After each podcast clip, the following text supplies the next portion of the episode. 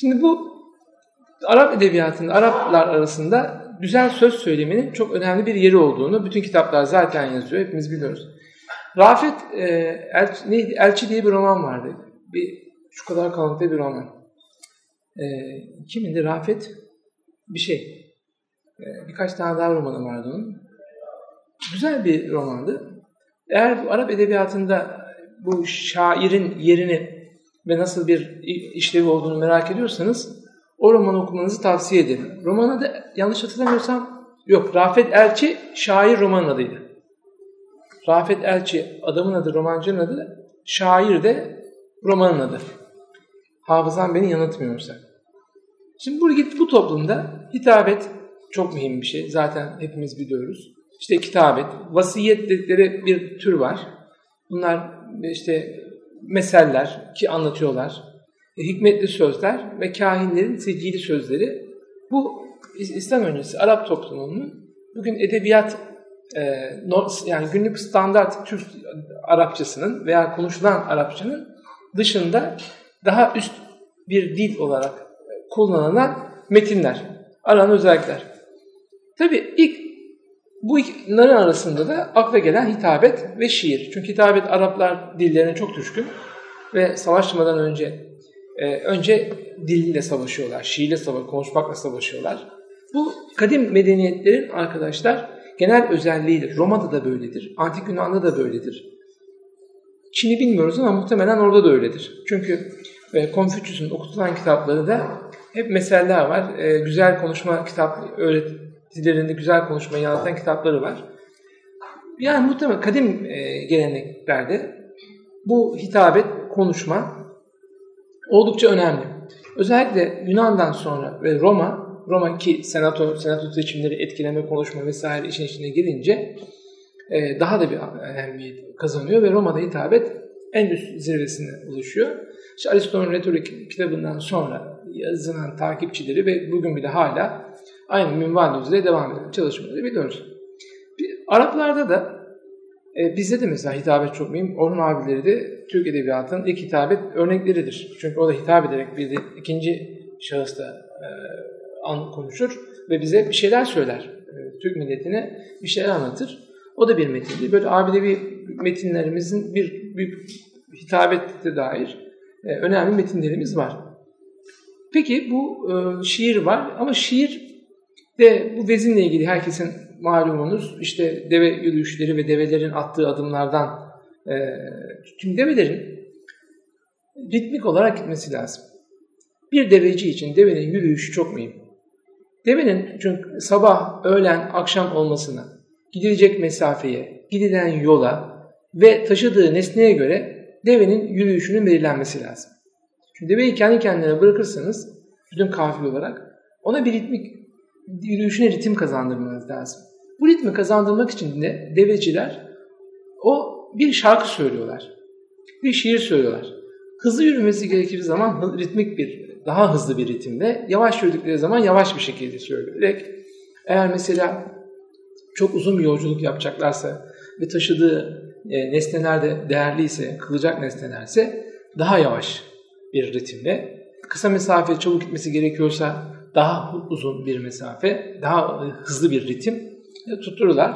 İşte bunlara da hida dedikleri e, şarkılar ve bunlar da Varuz'un ilk e, örnekleri bunlarda arandığını zaten kitaplardan bu hep yazar. Aruz'la ilgili derslerin başında da devecilerden söylenir ama bunun başında budur. Hatta koşucular da böyledir. E, her şey de böyledir. E, devamlı gün içinde tekrar dayalı çalışılan işlerde ritim çok mühim. İşte bu caz da bundan doğmuştur. Hatta e, caz müziği de işte tren hep anlatılır e, Amerika'da. E, büyük buğday tarlalarında veya ne tarz çalışıyorlarsa tırpan vuran adamların tırpanların vuruş saniyeleri çuk çuk çuk çuk çuk çuk diye gelken bir şey söylemesi öyle. Böyle kendi bir de zevkli ve neşeli insanlar. Bir de o işi de neşeye döndürünce oradan caz doğuyor. İşte bu o puf çuf çufun o ritmiyle o vuruşları ve arada birkaç çıkarttıkları nameleri o duruşlarıyla bir müzik türü doğuyor. O da diğer deyişi bütün böyle uzun süreli çalışan değirmenciler, demirciler hep böyle mesela şeyler var mi? Yandım Allah, hayırdır Allah diye böyle hep aynı ritmik şekilde tekrar edilir. Bu insanın aynı işi düzenli bir şekilde uzun süre yapmasını sağlar. Bu bakımdan ritim çok mühim bir şey. Yürüyüşlerde, işlerde bunlar önemli. Bir başka e, özellikle Arapların kendilerine karşı olan özellikle kabile reisleri ve zenginlerinin e, hakkında öldükten sonra söylenen mersiyeler. Ve bunlara da tabi mersiye söylenirken ölen kişinin e, övüldüğü, herkesin farklı bir şekilde söylediği mersiyeler var. Bunlar da şiirin diğer e, türü olarak değerlendirilir. Elimizdeki kaynaklarda gördüğümüz cahiliye dönemine ait en eski şiir İslam'dan 150 sene öncesine ait. E, İslam 610'da geldiğine göre 150 yıl öncesi 460 yapıyor. Aslında çok da e, eski sayılmaz. Diğer medeniyetlerle karşılaştırdığımız zaman Arapçada aslında çok büyük değil, kadim değil, geleneksel değil, şöyle değil, böyle değil deriz ama e, Hint diline baktığınız zaman İsa'dan önce e, 2000-3000'lerde, 3000-2000'lerden beri var. Çince keza. İran İsa'dan önce 5. asırda işte Avesta'yı yazmış. E, klasik Yunanca İsa'dan önce 7. asırda Homeros'un İlyadası var. Yani o diğer kadim milletlere, diğer dillere bakınca e, Arapçada çok da fazla e, eski şey değil yani onlar kadar eski değil. Ama e, bir 460'ta böyle bir şiir yazdığına göre o şiir yazacak en az 200-300 geriye kadar götürülebilir. O yıllara ait Türkçe metinler de var. Bir mezar taşlarından olduğunu işte araştırmalar ortaya çıkmaya başladı. Yani Türkçe aslında Arapçaya göre çok da yeni bir dil değil aslında baktığımız zaman tarih olarak. Hep biz Orhun abilerini biliyoruz ama metin olarak Orhun abileri 729, 733, 735 vesaire. Fakat ondan önceki dönemlere ait mezar taşları özellikle e, görülen bazı taşlar üzerindeki metinler falan var. Yani onları da daha ileriki tarihlere kadar götürebiliyoruz. Neyse konumuz bu değil. Cahiliye döneminde tabii bu en çok işlenen konu da savaş ve kahramanlık. Savaş olunca doğal olarak kahramanlık. Şimdi Araplar tabii hiçbir zaman devlet olamadılar, kuramadılar. Ve hala da maalesef kuramıyorlar. Yani her ne kadar isimleri devlet olan ülkeler olsa da gidip görenleriniz dünya siyaseti içindeki yerine baktığımız zaman maalesef e, bugün düşündüğümüz ve arzu ettiğimiz seviye değil. İki devlet müstesna. Biri Emeviler, öbürü de Abbasiler. Emeviler ve Abbasilerin kurulması da biri Bizans'a yakın olması, öbürü de İranlardan olmasıyla çok büyük katkısı var devlet yapılarında ve yine Emevilerin Abbasilerin e, yıkmasından sonra kaçan Emevi ailesinin Mağrip'ten, e, Güney Kuzey Afrika üzerinden Endülüs'e kurmaları ve aslında Arapların dünyada kurduğu en mükemmel devlet, en işlevli devlet Endülüsler. E, her bakımdan. E, nedense işte o da tutunamadı. Bugün tutunuyor olsaydı herhalde dünya başka bir şey olurdu. Gerçekten e, oraya gittiğiniz zaman görüyorsunuz. Çok böyle rafine bir medeniyet oldukları çok medeni bir toplum oldukları bir hallerinden belli. Şimdi yine Araplara gelelim biz kabileler. Şimdi bunlar e, iki kabile, kabile arasında e, asabiyet has safhada ve yoldan birbirinden geçerken bir sen benim ineğimi çaktın, geçerken sütüm, ineğimin, devemin kulağına bir şey oldu deyip iki kabile arasında 40 yıl süren savaşa çıkabilir ve başlayabilirler yani zeytin çekirdeğini doldurmayacak bir neden dolayı yüzlerce insan ölebilir. Böyle bir tarafı da var. Savaşlar, Araplar tabii birbirine üstünlük sağlayacaklar. Bu üstünlük hem güçlü oluyor, bir de açlık olduğu zaman adamların karınları doyuramıyorlar. E bu sefer ne yapacaksın? Sürüsü olan bir kabileye saldıracaksın. Böyle şeyler falan da var ama sürüsü olanlar böyle mağdur oluyorlar. Kadınları işte kaçırıyorlar, çocukları kaçırıyorlar, köle oluyor vesaire. Fakat bunlar Tabi yazılı bir metin olmadığı için e, önce savaşlarda psikolojik üstünlük sağlamak için birbirlerine şiir söylüyorlar. Birbirlerine bu şiirlerin kahramanlar iki ayrılıyor şiirlerin. iki özelliği var. Bir, kendisini övmek, kahramanlığını, yiğitliğini anlatan şiirler. İkincisi, düşmanı e, çıldırtmak, hakaret etmek ve aşağılamak yazılan şiirler. İki özellik seni söylüyorlar. Ve bu şiirler iki şair, iki kabilenin savaşacak olan, az sonra savaşı çıkacak olan iki kabilenin iki şairi karşılıklı ve doğaçlama olarak okuyorlar. Daha önce ezberledikleri bir şey, yazdıkları bir şey değil. karşındaki bizim aşıkla atışmasına benzer bir şekilde. Ve bunlar birbirlerine karşı kim psikolojik savaş, kim kimin şairi öbürünü at ederse ondan sonra şairi kazanan taraf psikolojik olarak kendi daha hissedip tekrar saldırında, savaşta biraz herhalde üstünlük sağlıyor olmalı. O yüzden Araplar arasında şairin değeri bir kabile reisinden çok daha fazla. Çünkü bir kabile reisi öldüğü zaman oğlu onu yerine geçebilir. Ama bir şair öldüğü zaman hemen onu yerine geçecek bir başka şair her zaman bulunamaz. Bunlar değerli ve kahraman şairler olanlar da var böyle Antere falan gibi.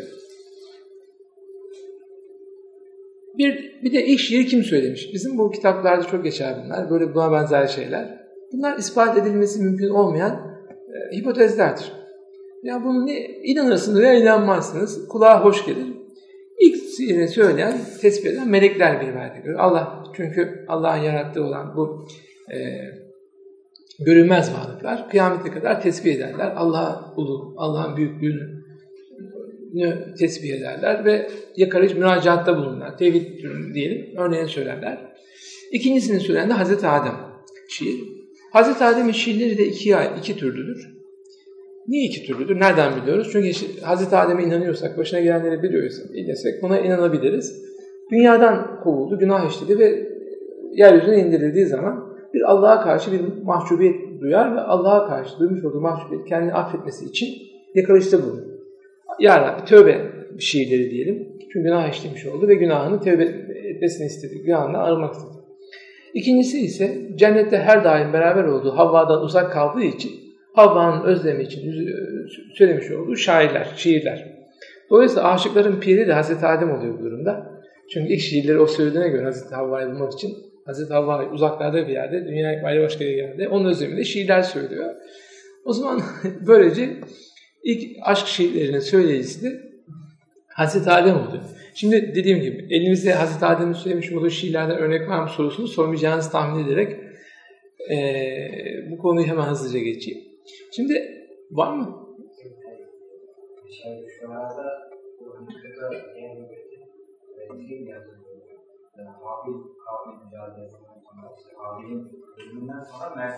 de, evet.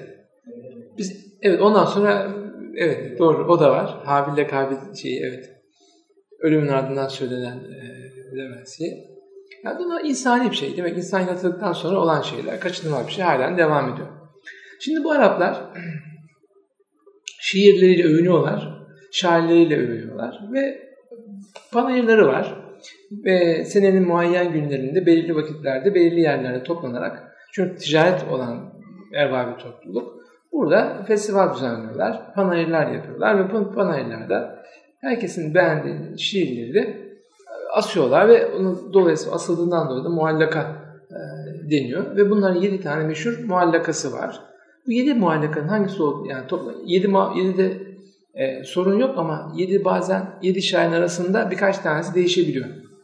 E, İmrül Kays hiçbirinde değişmiyor ama bazı sonlarına gider değişebiliyor. Şimdi bunlar işte İmrül Kays, Zuhair, Lebi, Nabi Gazi Zubiyani, Tarafa El Abd, Amr bin Kulsun, Antara bin Şeddat, El Haris Hiliza, El Aşa, Abidin de Muallaka. Yani bunlar rivayetlere göre bu yedi şair isimleri farklı olabiliyor. Şimdi bizim peygamberimiz bizim de gençliğinde bu Ukas panayırına gittiğine dair rivayetler var. Hatta bu Kus bin Saide'nin Saide el-İyadi e, bu adamın orada şimdi orada hem şiirler söylüyorlar hem de hitabet örnekleri gösteriyorlar. Bu Kus bin Saide'nin e, söylemiş olduğu hutbeyi Peygamberimiz unutmamış mesela. Çünkü bu Kus bin Saide'nin e, kabilesi Müslüman noktasında Medine'ye geliyorlar. Peygamberimiz de onlara Kus bin Saide'nin akrabaları olduğunu öğrenince şairin yaşayıp yaşamadığını soruyor. Yaşayıp yaşayıp soruyor. Ölme, işte onlar da öldüklerini söyleyince de e, onun hutbesine başlarken söylemiş olduğu ilk cümleyi onlara hatırlatıyor. Değil mi? Kaç sene önce yani gençliğinde gittiğine göre 600 dönmüş. 570 peygamberimizin doğumu 28 hadi hangi o yıllarda birine gitti.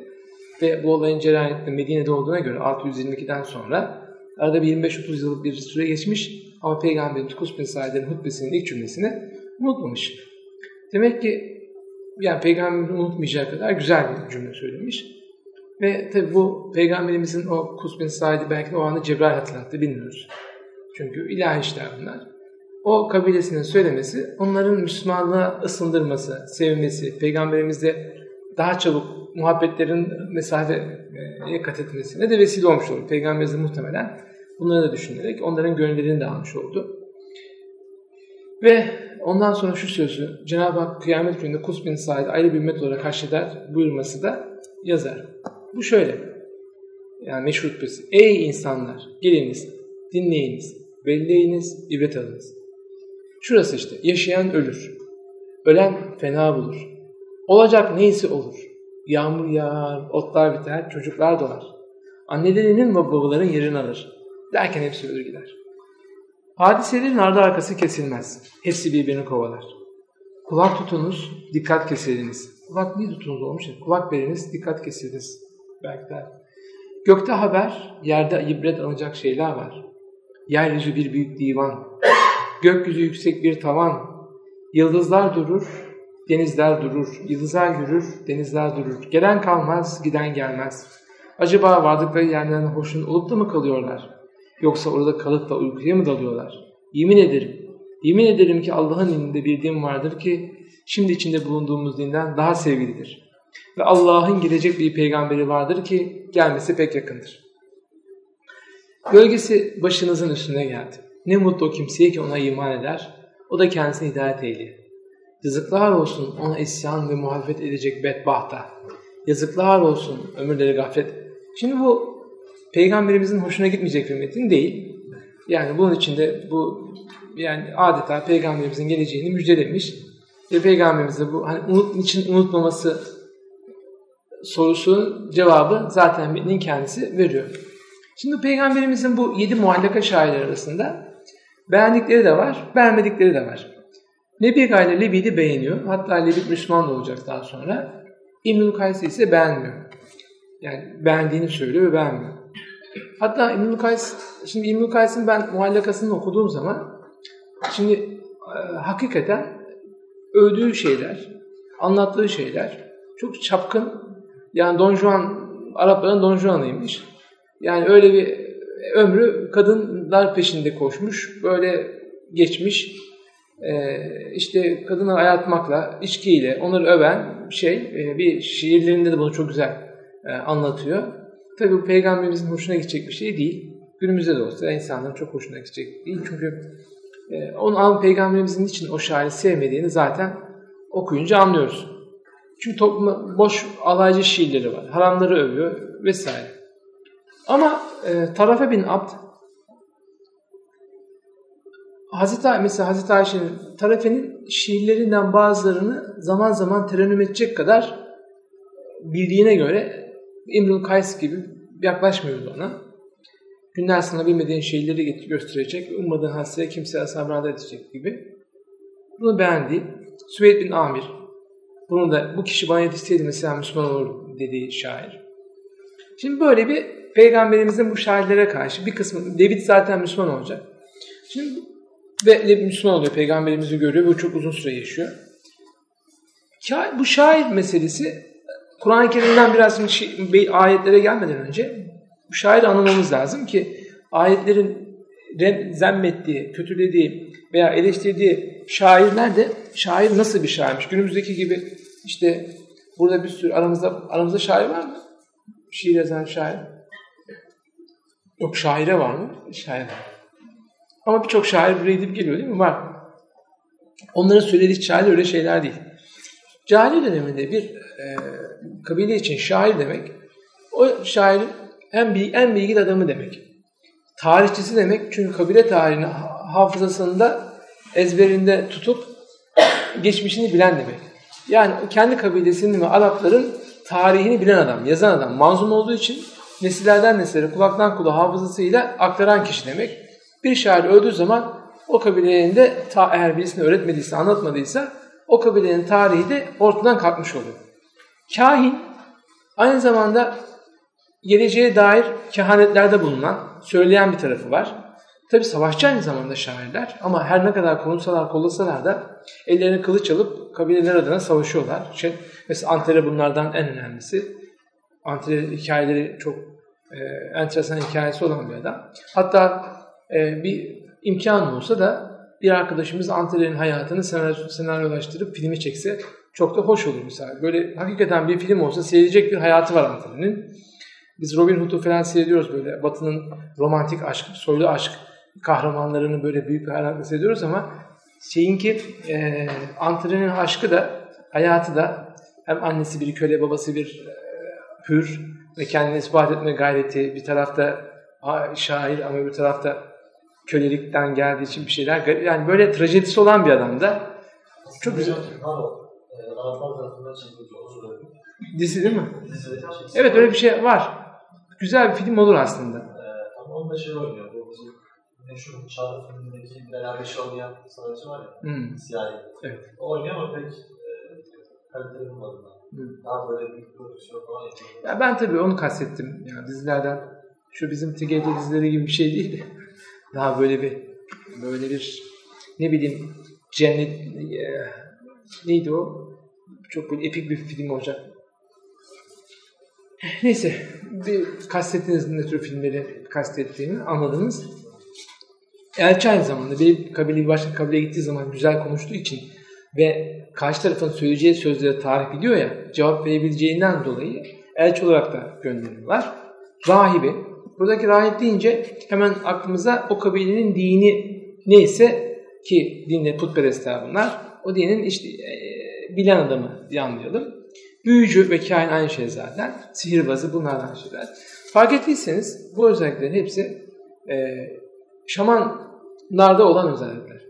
O dönemlerdeki bütün eski Türklerde de buna benzer. Kızılderililer de küçükken çok Kızılderili filmi seyrettiğimiz için değil mi? Büyük biliriz Kızılderililerin bir şey olur, büyücüsü olur ve bütün bunların hepsini onlar da yapar.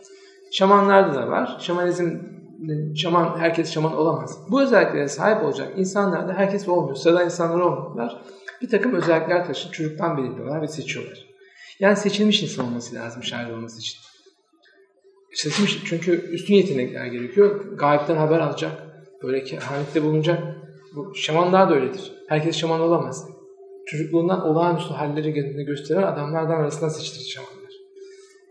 Bu şairlerin de böyle bir özelliği var. Dolayısıyla peygamberin yani Kur'an-ı Kerim'de şairlerle ilgili bir şey söylendiği zaman şairlerin şair deyince günümüzdeki işte Celal Fedai, işte İsmet Özel, Sezai Karakoç, Atilla İlhan aklınıza gelmesin. Yani o dönemin şairleri hem kain hem büyücülük yapan hem böyle e, kabilesinin bir ruhbanı olan şair aklınıza gelsin. Bir, iki türlü şairleri hikaye ediyoruz. Sanatkar şairler var. Sadece şiir okuyan, kabilesinin tarihini söyleyenler. Bir de şaman şairler var. İslam şu var ki Kur'an-ı Kerim nazil olmaya başladığı dönemlerde şaman şairlerin sayısı azalmış, sanatkar şairlerin sayısı artmış idi. Yani İbnül Kays mesela şaman bir şair değil. Antalya şaman bir şair değil. Daha çok e, sanatkar şair diyebileceğimizden ama birkaç asır öncesine kadar bu şaman şair ama Arap toplumunun hafızasında şair deyince akla bu şaman şairler de geliyor idi. Şimdi Kur'an-ı Kerim'de işte ayetlere baktığımız zaman kastedilen bu iki şairden daha çok şaman şairleri olduğunu söyleyebiliriz. Şimdi Kur'an-ı Kerim'de şairler, şiir ve şairle ilgili ayet-i kerimeler, rivayetler muhtelif. Doğrudan şiir ve şairden bahsedenler var. Dolaylı olan şiir ve şairden bahsedenler var. Ben hepsini aldım. Toplam yanlış hatırlamıyorsam 13 taneydi. Şimdi metinler bunlar. Bunları hızlıca okumayayım, geçeyim çünkü e, Saffa, Şuara zaten bir kısmını biliyorsunuz. Şimdi ben bu ayetleri 13 tane alınca Kur'an-ı Kerim ayetleri 5'e ayırdım. 5 çeşit olduğunu fark ettim özelliklerine göre. Bunlardan biri meydan okuyan ayetler. Yani çünkü Kur'an-ı Kerim nazil oluyor ve şiir olduğunu söylüyorlar. Buna mukabil peygamber Allahu Teala o şiir hadi siz de yazın bakalım şeklinde söylediği yani yazan ayetler var. Ben bunları meydan okuyan ayetler dedim. İkincisi Hazreti Peygamber'in şair olduğunu iddia ediyorlar toplumda. O bir şair diyorlar. Şair olduğu iddiası cevap ayetler. Üçüncüsü Hazreti Peygamber'in Mecnun olduğunu. Mec buradaki Mecnun, Leyla ile Mecnun'un Mecnun'u gibi Mecnun değil arkadaşlar. Şimdi birazdan o Mecnun derken neyi kastedildiğini söyleyeceğim.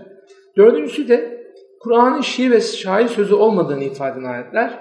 Beşincisi de şairleri tarif eden ayetler. Şu Şuara suresi. Şimdi bu ben şimdi meydan okuyan ayetler bunlar. Bunlara da geçeyim. Ee, işte şair biz, bir, biz mecnun bir şair için mabutlarımızdan vaz mı geçecekmişiz derler. De. Yoksa o bir şair de biz onun zamanı felaket. Yani bu buna var. Peygamberin şair olduğu iddiasına cevap veren. Bir vahyin kaynağı. Şimdi iki büyük günah var peygamberimizin şair olduğu iddiasında bulunanların. Biri çünkü şair olduğunu biliyorsan şairlerin cinleri var.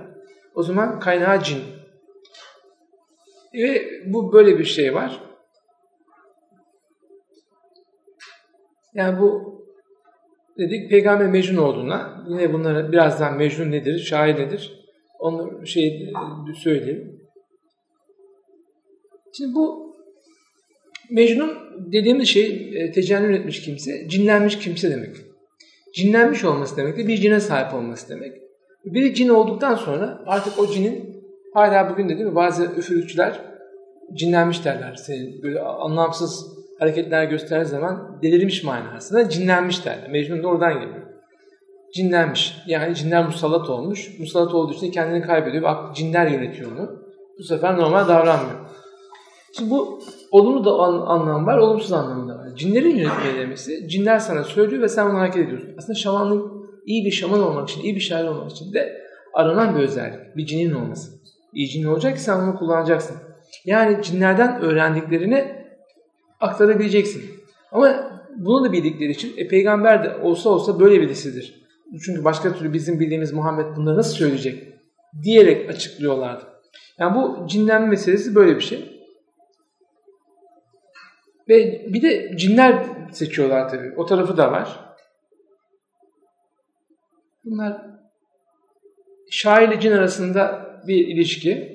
İlham veren cini var. Şimdi şair gelen Halil diye sayım arkadaş diyorlar ama bir de bu cin meselesine e, muzas diyorlar. E, Yunan, Antik Yunan'da. Şimdi her sanatın kaynağı ilham perileri var ya. Şimdi ressamların perileri, işte şair, şiir perisi, heykeltıraş perisi. Bu hepsini bunlar yaklaşık 8 tür bir peri var galiba. Muzas dedikleri şeyler var ve bunlardan hangi sanatı ilgileniyorsan veya yaratıcılığı olan bir meslekle uğraşıyorsan onu sana sağlayan bir peri var. İlham geliyor çünkü sen de varsın ben de varım. İkimizin de eli var, ayağı var ama sen güzel şiirler söylüyorsun ben söyleyemiyorum. İkimiz de aynı akılda okulda okuyoruz. Zekamız da aynı. O zaman ben niye söylüyorum sen söylüyorsun? O zaman sana yardım eden biri var. Kim o? İşte periler. Sen, senin perilerin bunlar. Yani ilham perisi gelmedi demek ta antik Yunan'a kadar giden bir geçmişi var onların. Onların antik Yunan'daki muzuslar işte Arap toplumunda cin oluyor. İşte halil oluyor. Karin oluyor. Şimdi Mecnun'da Ha, Kaliner, evet, Kaliner de bir neviden perisi. Bu ayet-i kerimelerde falan geçiyor. Şimdi bizden sonra tabii yine şiir olunca işin içine e, Kalinler'in yerinde Cibril alacak. Yani aslında bu bütün bizim biz akademik çalışmalarda da arkadaşlar ilham perileri var. Ne kadar bir siz şimdi hocam da e, beni ya olumlayacak ya olumsuzlayacak ama ben yine söyleyeyim. Şimdi bir iş yap, okumaya, bir çalışmaya başlarsınız. Çalışmaya başlarken benim bir prensibim vardır. Kişi bildikleriyle amel ederse Allah ona bilmediklerini ihsan eder. Değil mi? Kutsiyet. Benim için vazgeçilmez bir düsturdur. Bir konuya başlarız biz. Başlarken ne? Oku, oku, oku, oku. Mesela aynı konuları bir arkadaş 10 kişi okur ama herkes söyleyemez. Bazı çıkarımlarda bulunamaz. Bazı tespitler yapamaz. Bazı şeyleri fark edemez. Bazı arkadaşlarımız diğerlerinin görmediği meseleleri görür ve oradan yeni bilgi üretir. İşte orada o akademisyenlik gibi tamamen akla, çalışmaya, gayrete dayalı bir alanda bile ben çalışmanın ve gayretin yeterli olmadığını, bir ilahi dokunuşa ihtiyaç olduğunu hissediyorum ve biliyorum. Çünkü gece yarısı kalkıp aklıma bir şeyin geldiği, yani çalışıyorsun çalışıyorsun, inip bilgisayarın başına geçip oturup yazdığım çok olmuştur. Çözemiyorum meseleyi, oturtamıyorum bir yere. Aklımı taşıyorum. Taşı, taşı, taşı. Bir şey oluyor böyle. O anda işte ilham geldi işte. Bana da ilham geliyor. Hemen gidip yazıp çıkamadığım meseleleri orada hallettiğim olmuştur.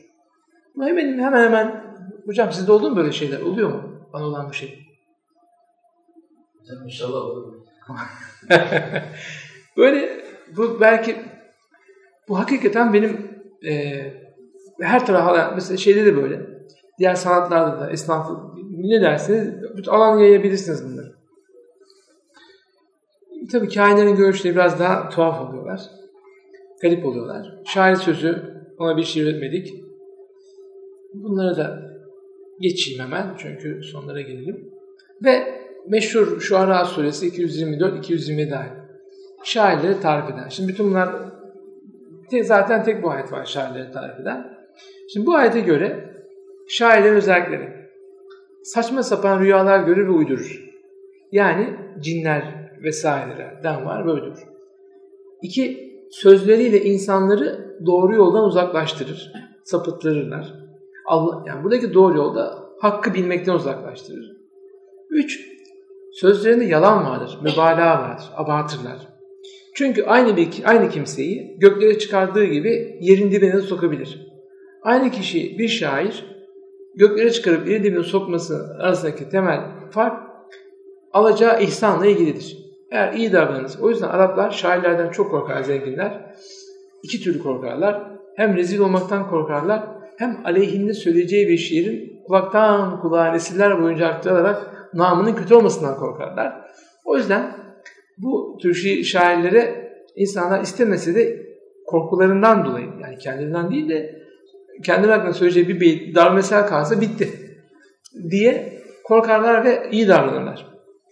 Mübalağa ederler. İşte bir gün öldüklerine bir başka gün hicvetmeleri nedeniyle bundan korkarlar ve mecnundurlar. Bunlar Kur'an'a göre zemmedilen, eleştirilen, beğen, beğenilmeyen şairlerin özellikleri. Fakat bir biliyorsunuz ayet-i kerimin sonunda bir istisna var. Ancak der, iman eden şairler böyle değildir. He, demek ki şairler, Kur'an-ı Kerim'e göre şair kabul edilebilen bir şairlik de var. Yani şiirin ve şairlerin küllü, külliyen dışlanmıyor. Az önce özelliklere şahit olan şairler dışlanıyor. Bu özellikleri olan taşıyan şairler dışlanmıyor. Ne olacak? İnsanları doğru yoldan uzaklaştıran kötüyse insanları doğru yoldan uzaklaştırmayan hatta insanları doğru yola sevk edenler iyi şair. Öbürleri yalan söyleyenler kötüyse şairler, yalan söylemeyenler kötü şair. Hakkı batıl, batılı hak göstermeyenler, hakkı hak, batıl batıl olarak tafsir ve tarif eden şairler iyi şair. İnsanları bir gün övüp bir gün yani ilişkilerine ve çıkarlarına göre, menfaatlerine göre değil, hak ve hakikat penceresinden bakarak hakka göre insanları eleştirip ve hakka göre övenler olacak ve mecnun olmayacaklar. E, ve bu haliyle de, bu şairler de Kur'an'a göre uygun bulunan şairler. Ve şiirin, ben bu çalışmalar esnasında şiirin de İslam ve şiir, Kur'an ve şiir münasebetlerini incelerken üç evre olduğunu gördüm. Şimdi ilk başlarda Kur'an-ı Kerim nazil olmaya başladığı zaman suçlamalar var. Buna benzer az önce işlemiş işte e, sıraladığımız o dört tane e, madde, beş maddenin ilk dördü bunlarla ilgiliydi. İşte Kur'an-ı Kerim'in şiir olduğu, Mecnun sözü olduğu, şair sözü olduğu vesaire söylerdi. Bir kere bu dönemlerde ilk baş, vahyin başladığı dönemde Kur'an-ı Kerim'le şair münasebeti başka bir mahiyet arz ediyor. Olumsuzlama ve mutlak Kur'an-ı Kerim'in şiir ve şair sözü olmadığını ispat etme çalışması ve gerçek şair ne olduğunu söyleme çalışması var. Buna biz Mekke dönemi de diyorum. Çünkü Mekke dönemi daha çok e, Müslümanların akaid ve Müslüman olma henüz devletleşmedi. Çünkü Mekke'de küçük bir azınlıktı. Medine, Kureyş tarafından yönetiliyordu. Sistem yoktu. Bu ilk dönem. İkinci dönem Peygamberimiz Medine'ye hicrettikten sonraki dönem. Burada bu dönemde tabi e, Bedir'le başlayıp Mekke'nin fethiyle biten değil mi bir savaşlar dönemi var. Bu savaşlar döneminde Peygamberimiz Mekke'li müşriklerle mücadele etti, savaştı. Ve bu savaşmaya başladık dönemde. Şimdi bu dönem bu dönemin özelliğini bir dönemde Kur'an-ı Kerim bu dönemdeki yazıdan baktığımız zaman peygamberin özellikle peygamberin de şiir olan bölümde onlar bahis geçiyor. Kur'an-ı Kerim müşrikler şiiri Hazreti Peygamber ve İslamiyet için çok kötü bir şekilde kullandılar. Peygamberimizi aşağıladılar, Peygamber Kur'an İslam'ı Müslümanları hakaret ettiler. Peygamberimizin de bunlara karşı verecek bir cevabı olması lazım.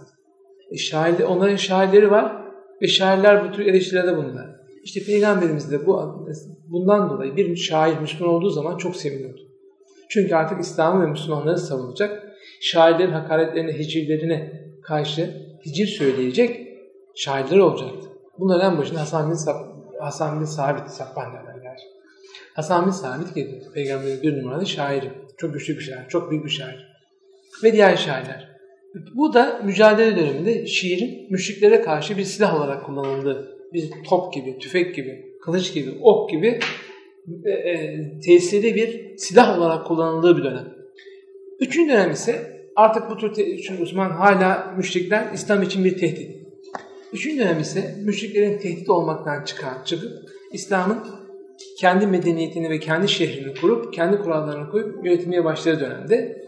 Burada da şiir artık o düşmanları hicvetmekten, eleştirmekten görüp hakkı hakikati öven, hikmeti taşıyan ve her hikmet övmese bile haramı övmeyen, İslam'ın umdelerine, temel rükünlerine, temel akaidine aykırı olmayan sözleri ve şiirleri konuşulduğu söyle bir faydası yok. Ama İslam'a da zararı da yok. Bir, herhangi bir şekilde küfür de etmiyorsa, hakaret de etmiyor ise Müslüman İslam hakaret ilgili bir savunan bir taraf olmasa bile sırf güzel olduğu için, güzel ifade edildiği için yani gün, gün içinde başımızdan geçen duygu ve düşünceleri, halleri güzel bir şekilde ifade ettiği için kabul gördüğü bir dönem daha var. İşte asıl edebiyat, asıl işte burada daha çok Neşmin Ömer Mersiyeler mesela, Metiyeler, hikmet dolu sözler, irit sözler de burada şimdi gerçek, gerçek şiirin, e, İslami şiirin doğuşunun aslında bu dönemde olduğunu görüyoruz. Ondan sonra şimdi Peygamberimizin sağ, ashabı arasında 1910'larda Osmanlıca basılmış, Arapça yani İstanbul'da Arapça basılmış bir kitap vardı. Şair sahabeler adı. Büyüyen Ay yayınlarından geçenlerde bir kitap çıktı. Geçen sene mi çıktı, geçenlerde mi çıktı bilmiyorum. Peygamberimizin ardından söylenen mersiyeler. Mesela. Hazreti Ebu Bekir de mersiye söylemiş. İki beytlik mersiye de var daha fazla Mersiye de var. Ashabtan yakın arkadaşlar. Peygamberimizin ardından Mersiye söylemeye yakın bir arkadaş hemen hemen hiç yok. O kitaba bakarsın, bakarsanız. Yani orada da artık şiir oturmuş. Şiir İslam için ve Kur'an Kur'an'la şiir arasındaki fark iyice belirginleşmiş. Kur'an'ın şiir olmadığı zihinlerde ve gönüllerde iyice anlaşıldıktan sonra şiir rahatlamış. Bir tehdit unsurluluktan kurtulunca da kendi Müslümanlar arasında da Araplar da önceki gibi tekrar neşvelema bulmuş ve kendisini kendisine bir yer edinmiş. Tabi burada Peygamberimizin de şiiri olunması, beğenmesi, şairlere karşı çok iyi davranması, şairleri korumasının, kollamasının da bir e, sebebi olduğunu söyleyebiliriz. Ki ondan sonra zaten Emeviler döneminden sonra e, günümüze gelince İslam coğrafyasındaki bütün şiir o başka bir şey. O, o artık işin içinden bambaşka bir dünya ve bambaşka sevincem. Ee, onları da zaten e, biz benim de çok çok, çok müsatimi aşan konular. Ee, ve ben burada Peygamberimizin dönemiyle beraber çalışmamı da bitirmiş oldum. Kısaca söylemek gerekirse işte İslam'da Kur'an-ı Kerim'de için şiir, Peygamberimizin şiir, bir ölçü hak ve hakikat, doğruluk, ahlak. Hakaret eden sevmiyor Peygamberimiz. Aşağılayan insan kim olursa olsun bu tür şeyleri sevmiyor. Yani daha çok güzeldi. Birileri müşrik de olsa birisini güzel bir şekilde övüyorsa sesini çıkartmıyor. Ama İslam'ı zulmedenlerin, Peygamberimize zulmedenlerin, hakaret edenlerin övülmesine hoşuna gitmiyor. Ona izin vermiyor, müsaade göstermiyor. Onun dışında e, cahiliye döneminde olsa bile e, o şiirlerin güzel bulduğu zaman ezberleyip ve konuşmalar esnasında e, telaffuz ettiği veya huzurunda şiir okunduğu zaman sesini çıkarmadığını biliyoruz. Diyorum ve sözlerimi de evet tam bak 45 dakika 50 dakikada tamamlamış oldum. Şimdi 5-10 dakikada sorularla geçerse bir saatimiz dolmuş olacağız. Evet arkadaşlar kısaca ben Kur'an ve şiiri böyle özetlemiş olayım. Eğer ben bazı bölümleri hızlı geçtim, eğer e, açılması istediğiniz bir husus varsa sorarsanız üzerine durmaya çalışırım. Hocam o ilk e, şairler e, Muhaleka şairleri. Onları mı kastediyorsun? Adem. Evet. Oraya sanki araya bir şeytan burada bir yer istiyor bildiriyor böyle. Yani şeytan da mı şair olsun diyorsun? yani olabilir. Ee, hani kötü şairlerin atası olarak orada sanki arada bir kendine yer arıyor gibi duruyor. İşte şeytan yani biz tabi niye mesela ne tür şiir söylemiş olabilir şeytan? Hazreti Adem'i kandırması nasıl? Ne, şiir nasıl kandırmış? Hayır şiirle mi kandırmış? Yani şimdi şiir deyince bir sebep olması lazım. Yani Değil mi? Bütün şiirler her başlangıçta arkadaşlar bir işlev oda, işleve dayalıdır. İşlev özel önceliği zamanla kaybolur, estetik özelliği kalır. Sanatlarda hep böyle mesela tezyinat, süslemek için kapıyı yaparsın. Güzel görünsün amacı aslında kapıdır. Fakat daha sonra biz onu süslemeye ihtiyaç hissederiz. İşte süste ikinci, estetik ikinci işte kaygısıdır. Zaman içinde bazı nesneler kullanım hayattan çıkar ama ikinci işlevi, estetik işlevi hayatta kalır. Şimdi bu şiirlerde böyle. Şeytanın şiir söylemesi için bir şey söylemesi lazım. Yani bir, bir, bir şey, şiir yolu söylemesi lazım. Bir de şeytan tasavvuru üzerine konuşmak lazım. Şeytan derken neyi kastediyoruz? Şeytan acaba nedir? Değil mi?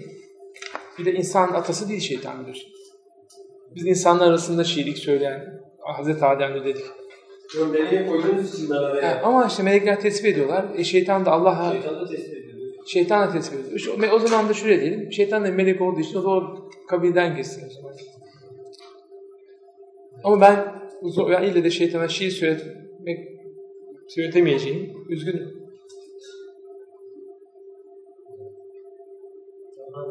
Buyurun. bu e, İslam'dan önceki şiir e, rivayeleri İslam'la birlikte İslam her ne kadar e, şiir desteklese de e, İslam'ın e, yapısı itibariyle işte mesela işte şöyle bir söz vardır. En iyi şiir hangisi, en en iyi yalan hangisi gibi bir Arapça söz var. Yani eski konular İslam'la birlikte e, çok hoş görüldüğü için işte Asabiye, Amanset, işte böyle şey, İslam'da bir yumuşama olduğu bariz. Fakat daha sonra işte Abbasiler Emeviler döneminde bu e, iç karışıklar vesaire işte Amanset'in yükselmesi. Tekrar cahiliye dönemine gidiyorsun işte. E, burada şöyle bir iddia var malum. E, işte bu Hamasi, bu işte ırkçı söylemler e, ile birlikte tekrar bu şehirlerin yüzüne çıktı. Fakat burada rivayet noktasında bir intihal oldu işte uyduruldu birçoğu.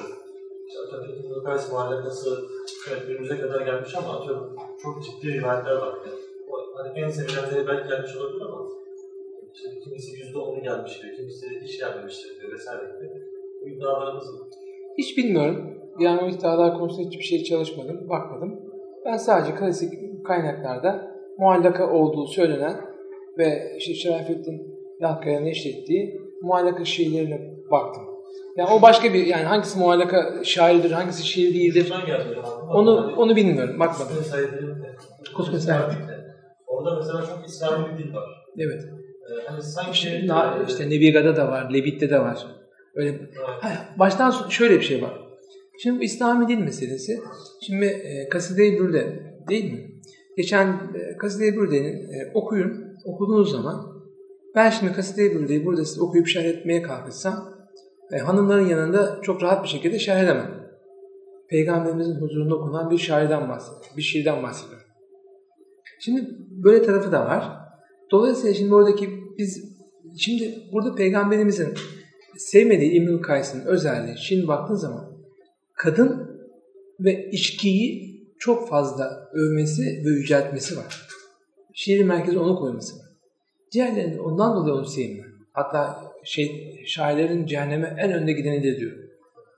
Diğerlerinde hayat hanif olanlar var, hayata bakıyor, hikmetli sözler söylüyor ve ağaca, kuşa, böceğe söylüyor. Ona da bir şey demiyor. Karışmıyor. Yani Peygamberimizin bir alan var böyle mahrem bir alan. Kutsal bir alan. Ona dokunmayacaksın. O ne? İslam'ın umdeleri.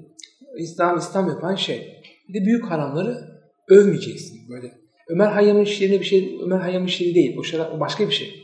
Onunki İbn-i Kays okuyunca onu oku, aradaki farkı görürsün. Hissedersin. Şatiye başka bir şey.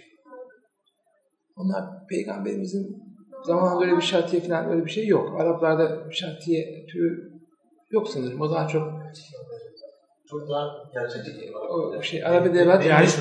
Şimdi şöyle Arap edebiyatı realist, İran edebiyatı romantik edebiyat. Bu yani o daha böyle bir kişiye tarafı olan tarafı var. Biz her şey keşke Araplarımızın çok iyi. Bilemeyeceğim. Şatrelerin içinden çıkamıyorum yani. Efendim? Şatrelerin içinden çıkamıyorum. E, ben de çıkamıyorum normal yani Ne haklısın. diyor yani? Bak o şartiyelerin içinden çıkmak mümkün değildir.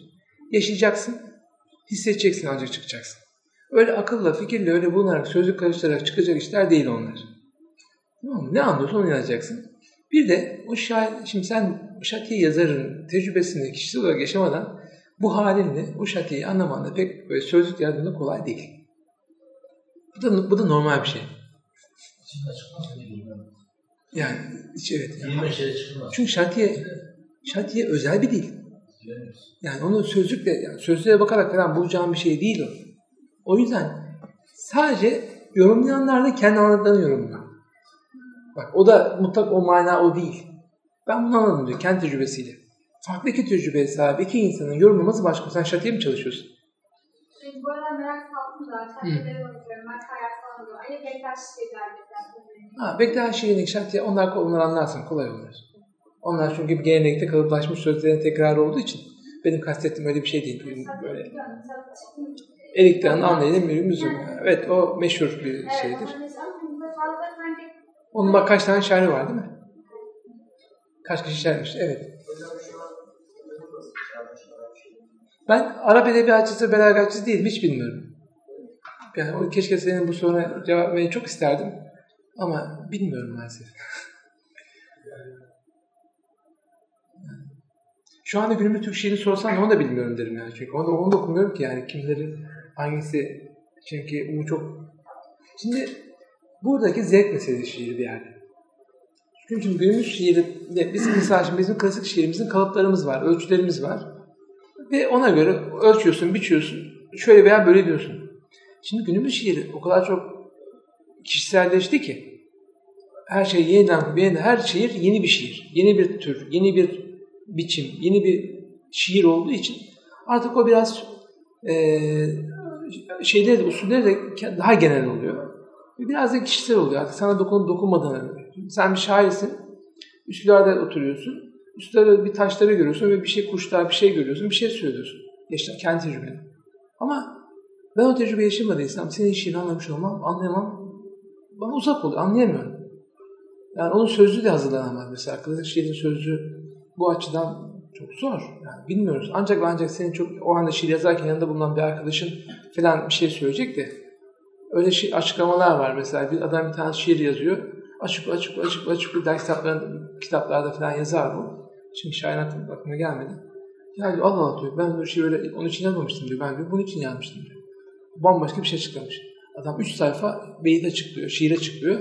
Ama o başka bir şey için diyor. Çok komik Allah gülmeye başlıyorsun. Şimdi böyle bir durum var.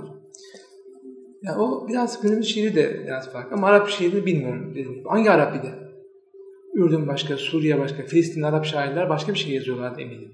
Suud'da şiir hiç bak bilmiyorum ama çok bambaşkadır. E, Kuzey Afrika Arapları Mısır başkadır muhtemelen.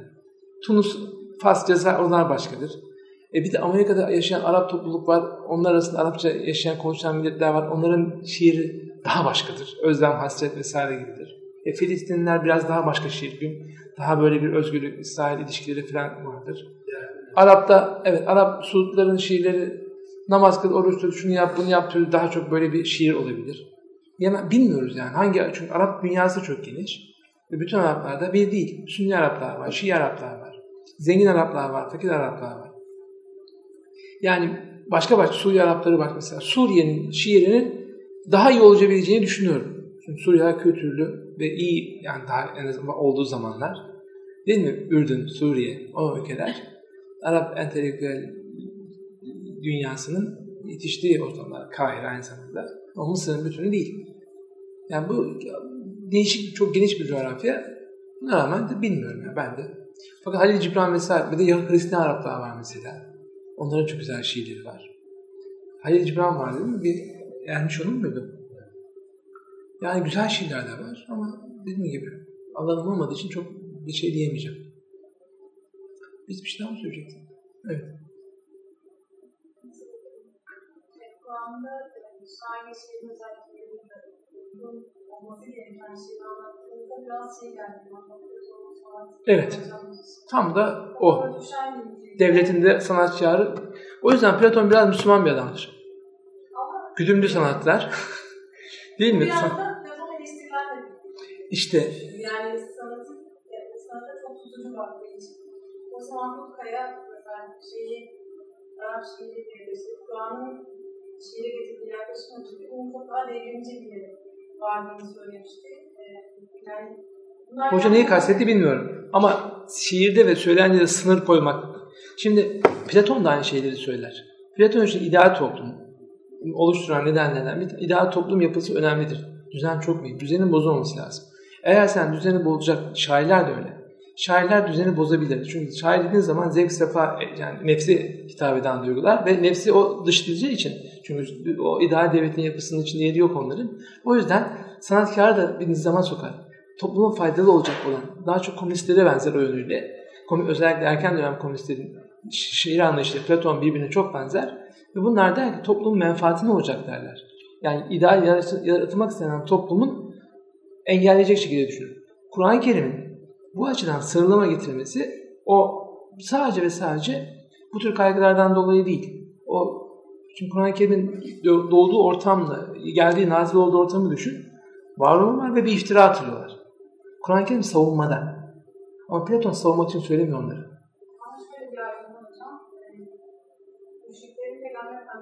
Yani itiraz olarak sundukları şey şair olması. Mecnun olması. Böyle şey gerçek değil.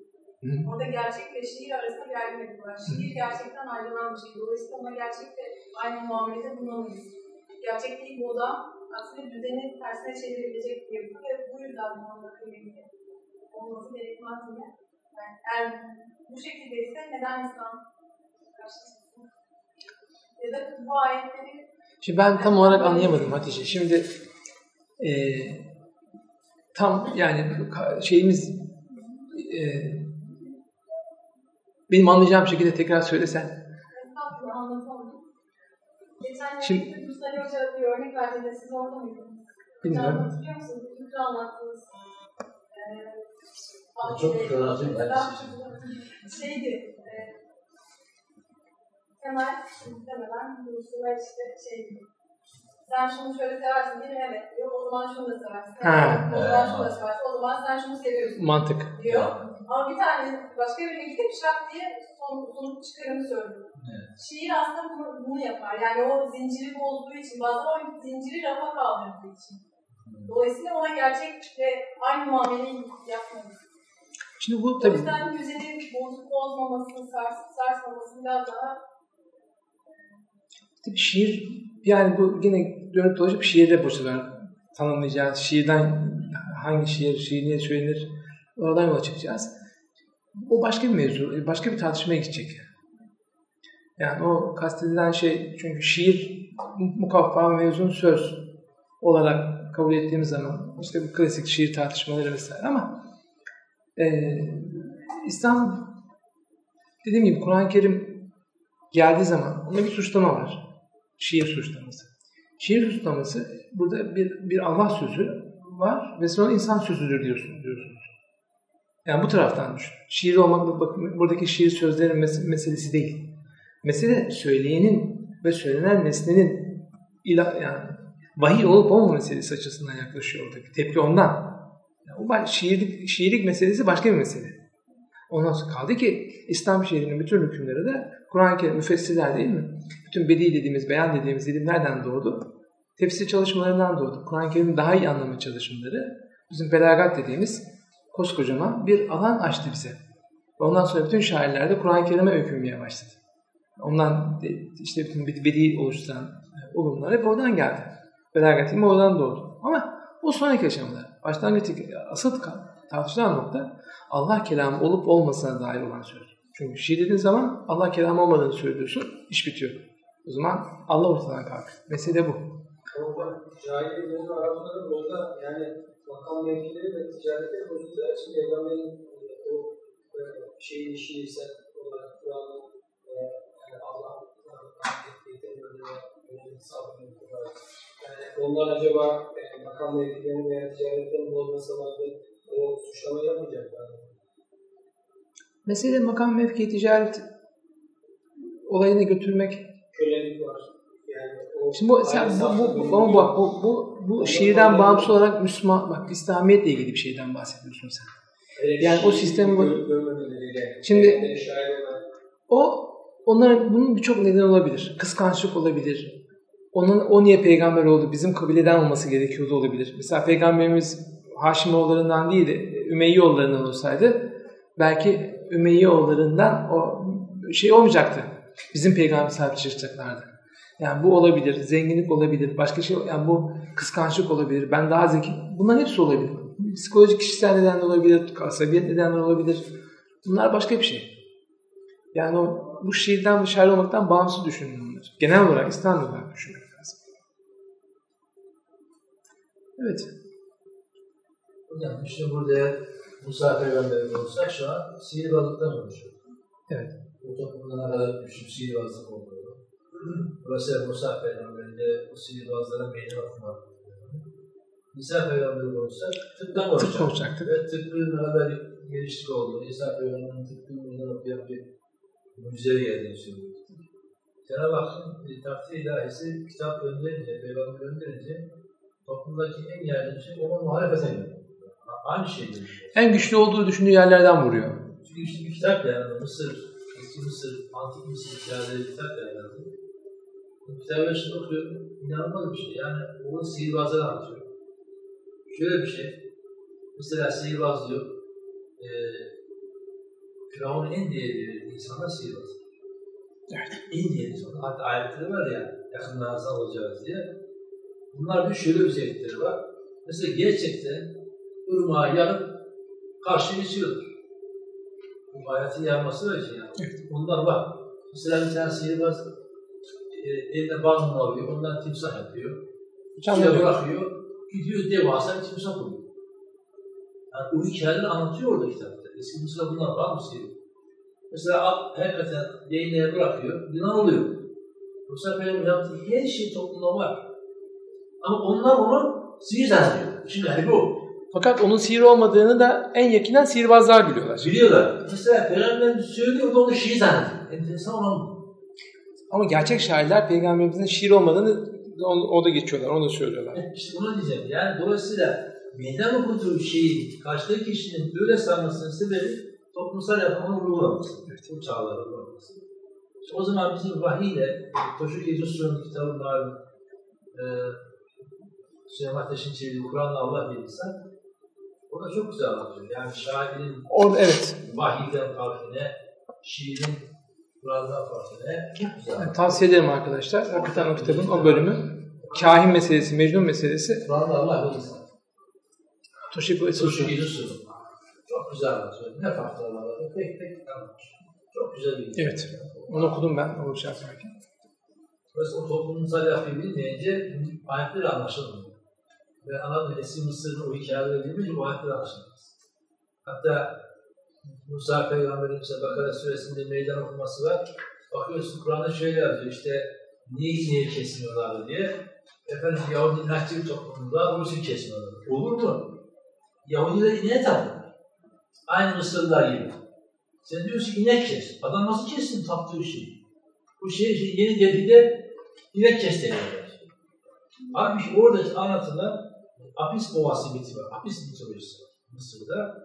Yahudiler de kala kala Mısır ona tapmışlar. Allah onu kılmaya çalışıyor. Evet. Zaten ayetlerin sonunda görüyorsun. Dolayısıyla şu hocam. Hatta kırmamak, ineği kesmemek için de Allah'a ikide bir rengin olsun, kaç yaşında olsun. Yani o, Hocam niye? Çünkü Apis Boğası Tanrı Ra'nın tecessümüymüş eski Mısır'da. Ve öyle bir şey yok. Mesela Apis Boğası'nı Ra yapına getiriyorlar. Özel, alnında beyazlık var, sırtında sarılık var, ayakları bir garip yarattı. E, tabii öyle boğa ölünce, tam ölür mü? Onu gömüyorlarmış, hemen yeni boğa buluyorlar. Ama öyle boğa bulamazsın, özellikleri belli. Ya ne yapıyormuş? Hem rahipleri boyuyorlarmış böyle güzelce böyle, inekleri boğayı. Bu kılığa sokuyorlarmış. Evet. Şimdi dolayısıyla ben şunu anladım. Yani bir peygamberin ilmiş olduğu toplum mitolojisi bilinmeyince Kur'an'da evet. yani kitap anlaşılmaz. Şimdi fakat şöyle bir şey de var, dediğiniz buyurduğunuz gibi. Mesela ben şimdi mitoloji dolaşırken şunu bulamadım. Yani e, Kur'an-ı Kerim'in girmiş olduğu Arap toplumunun mitolojik inançları neydi acaba? Buna kitap yok çünkü. Sen Samuel Hukuk'un yazdığı Ortadoğu Mitleri diye bir kitap var. O da bütün Müslümanlar fakat vaadi yazmış. Ama işte Arapların miti yani o acaba Arapların miti var mıydı? Çok, çok denk geldi. Ben de kitaplar okuyorum. Arap İslam, İslam İslam mitolojisi. Zaten Allah Arapları Yahudilerden biraz uzak tutarak aslında bu mitolojiden uzaklaştırmışlar. Çünkü onların daha çok Yeni bir kitap, 2015'te. Ben daha 99 çalıştığım için. Kitap Hocam minik bir şey ekleyebilir miyim size? Mitolojisi bilgileri. Bak işte hocam yeni çıkmış. Yani ben kitap yeniden Hocam sizin söylediğiniz o Yahudilerin aslında ilmi yani cennet e, cennet e, teknolojisi dediğimiz kül hali var ya o hani Hazreti Adem e, Hazreti e, Şeytan kıssasındaki o elma diye tafsir edilen ağaç kıssasından o güne kadar getirilen Yahudi zihniyle getirilen e, o kadim bilgi olarak tezahür etmiş olabilir. Yani o on dediği zaman olduğu şey aslında cennetten çıkarılmasına Hazreti Adem'in sebep olan yani sebep olan o kül bilgisi olabilir. Yani o mitolojiyi oraya oturtursa aslında bir şekilde okudum kitabı. Sen hocam Kitap okudum yeni var. Şimdi mitoloji deyince biz tabii çok yanlış anlıyoruz. Mitoloji yani bize böyle efsane uydurma geliyor ama mitoloji hakikatin mecazi. Evet. Mecaz hakikatin. Mitolojiyi kazınca çok. korkunç bir gerçek çıkıyor. Çok kötü bir gerçek. Yani böyle insan çarpan bir gerçek. Çünkü mesela Kur'an-ı Kerim'de Esatül Evveli var ya onu geçmişlerin masalları diye çeviriyorlar. Diyor ki e, Muhammed Hamdi yazıları yanlış. Bu demek lazım. Arapça üstüre kelimesi bunlar da historia kelimesinden gelmediği bir historia. Yani Araplar anlatılan şeyi çok iyi biliyorlar. Esatül Evveli daha öncekilerin e, tarihini bize sen niye anlatıyorsun? İtirazı bu. Biz bunu mitolojide çeviriyoruz. Yanlış olan bu hocam. Mitoloji böyle uyduruk şey zaten. Uyduruk değil. Hakikatin mecazı. Mesela hocam az evvel söyledi. İnsan olmanın Anlamıyor. Mesela işte gökte şimşek çakıyor. Bu nedir diye bir anlam vermesi. Denemiyor. Bir insan anlamadığı şey karşısında geçide düşüyor. Anlamam lazım. Anlamıyorsa uyduruyor. Mesela Zeus'un kırbacı diyor. İşte Thor'un evet. çekici diyor. Mecaz o. Mecazı kaldırınca hakikat çıkacak. Bu yüzden Kur'an-ı Kerim e, ben şimdi bir mitoloji sempozyumu olmuştum Van'da. Mitoloji şey, hermeneutik sempozyumu. Ben de bildiri gönderdim ki Kur'an anlaşılması mitolojinin rolü diye bildiğini sundum. Kabul etmediler. Sordum niye etmiyorsunuz diye. Dediler ki ne saçmasın. Bu, yani Kur'an'la mitoloji ne alakası Mustafa Öztürk'ün bir şeyi var. Kıssaların dilini falan okumuşsunuz zaten. Orada demitilizasyon diyor. Kur'an-ı mitlerden arındırılması vesaire gibi. Aslında orada da şeyler var. Tabii arkadaşlar mit dediğiniz şey, mitoloji dediğiniz şey, bu antik Yunan dediğimiz şey. Bunlar bize kötü böyle küfür, şirk gibi anlatıldığı için biz o taraftan itikattan bakıyoruz. Aslında edebiyat ve sanatın e, kaynağı ve menşe olarak baktığınız zaman onların hakikate giydirilmiş elbiseler olduğunu ve bunun arketip olarak hala aramızda var olduğunu ve değişmediğini. Çünkü insan insan olduğu müddetçe bunlar olacak. Yani biz sadece şimdi biz mitolojiyi ilim ve bilim olarak başka şekilde söylüyoruz ama şimdi de modern mit mitler var artık. Çünkü o zaman insan aklının izah edemediği şeyler vardı. Ben o yüzden mitoloji düşmanı olmamak lazım. Mitoloji şu çok zevklidir, okuması da zevklidir. İnsana böyle masal... Kur'an-ı Kerim mitolojik bilgi bilinmeden anlaşılamıyor. Şimdi bu, bu görüşünüze katılacak ilahiyatçı sayısını bulmakta güçlük çekici. Hatırı sayıdır bir miktarda ilahiyatçılar. Böyle söylediği zaman sizin şeyler söz düşünecektir. İlahiyatçılar kalırsa ya o, o, o, hocam çünkü niye biliyorsun? Kur'an-ı Kerim mesela tasavvufu hocam ilahiyatçılar elinde almak. Bunu anlamaz o. Neden? Çünkü tasavvuf bize hemen şey görüyor, dini konular. Halbuki tasavvuf psikoloji değil İnsan olmak, insan olma bilgisi. Evet, şimdi tasavvuf birinci konusu ego diyoruz. Ego, insan egosu üzerine. Bütün nefes nefes, ya psikoloji konu, ilahiyat bir konu değil ki. İlahiyat sadece mutasavvuf, Kur'an'a ayetleri şimdi insan için yorumluyor. Öyle bir yorumluyor ki, mutasavvuf adam ne zaman yaşına düşüyor. Çünkü tarihte tasavvuflara en çok para çıkanlar kim? Medreseler. Yani ilahiyatlar, teolojik. E, hocam öyle diyorsun ama Sebebi o. bütün bizim büyük büyük mutlafların hepsi medreseli. Azim Amir Dahi, İsmail Kabul Sevi. Hocam sonra da. Bayağı hepsi yani baktığın zaman. Yok başta değil. Başta Azim Amir Dahi. Mesela Siva, şey Şemsettin Sivasi bile yani medrese. Sonra. Sonra kaç çıkıyor? Şimdi Sivas'ın dediğiniz gibi ama Sivas böyle değil. Sivas'ın diye bir şey biliyor. Evet. O netice itibariyle bir medrese Hocam şöyle bir şey.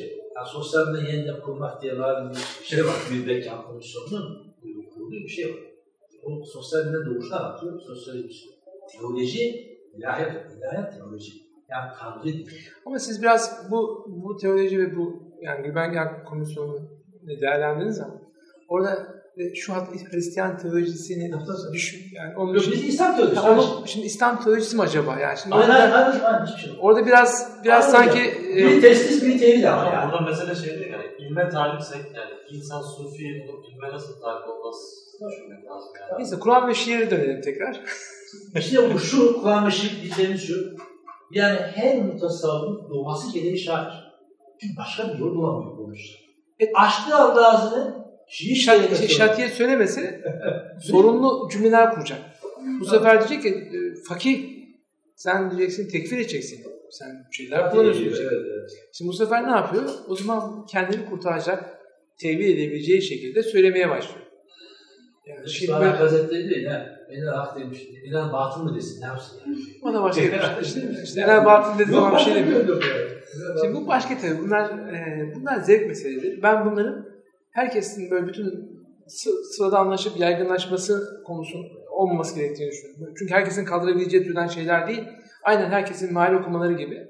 Protestanlara döndük şimdi. Amerika'ya gidin 800 tane protestan kilisesi var. Bilmem ne Salvatore, şu, bu. İşte kediyi sevenler kilisesi falan gibi. Biz de okumuş olduğumuz mealden kendini hoca sananların kuracakları Müslümanlıkla kaç çeşitli Müslüman olmaya başlayacağız.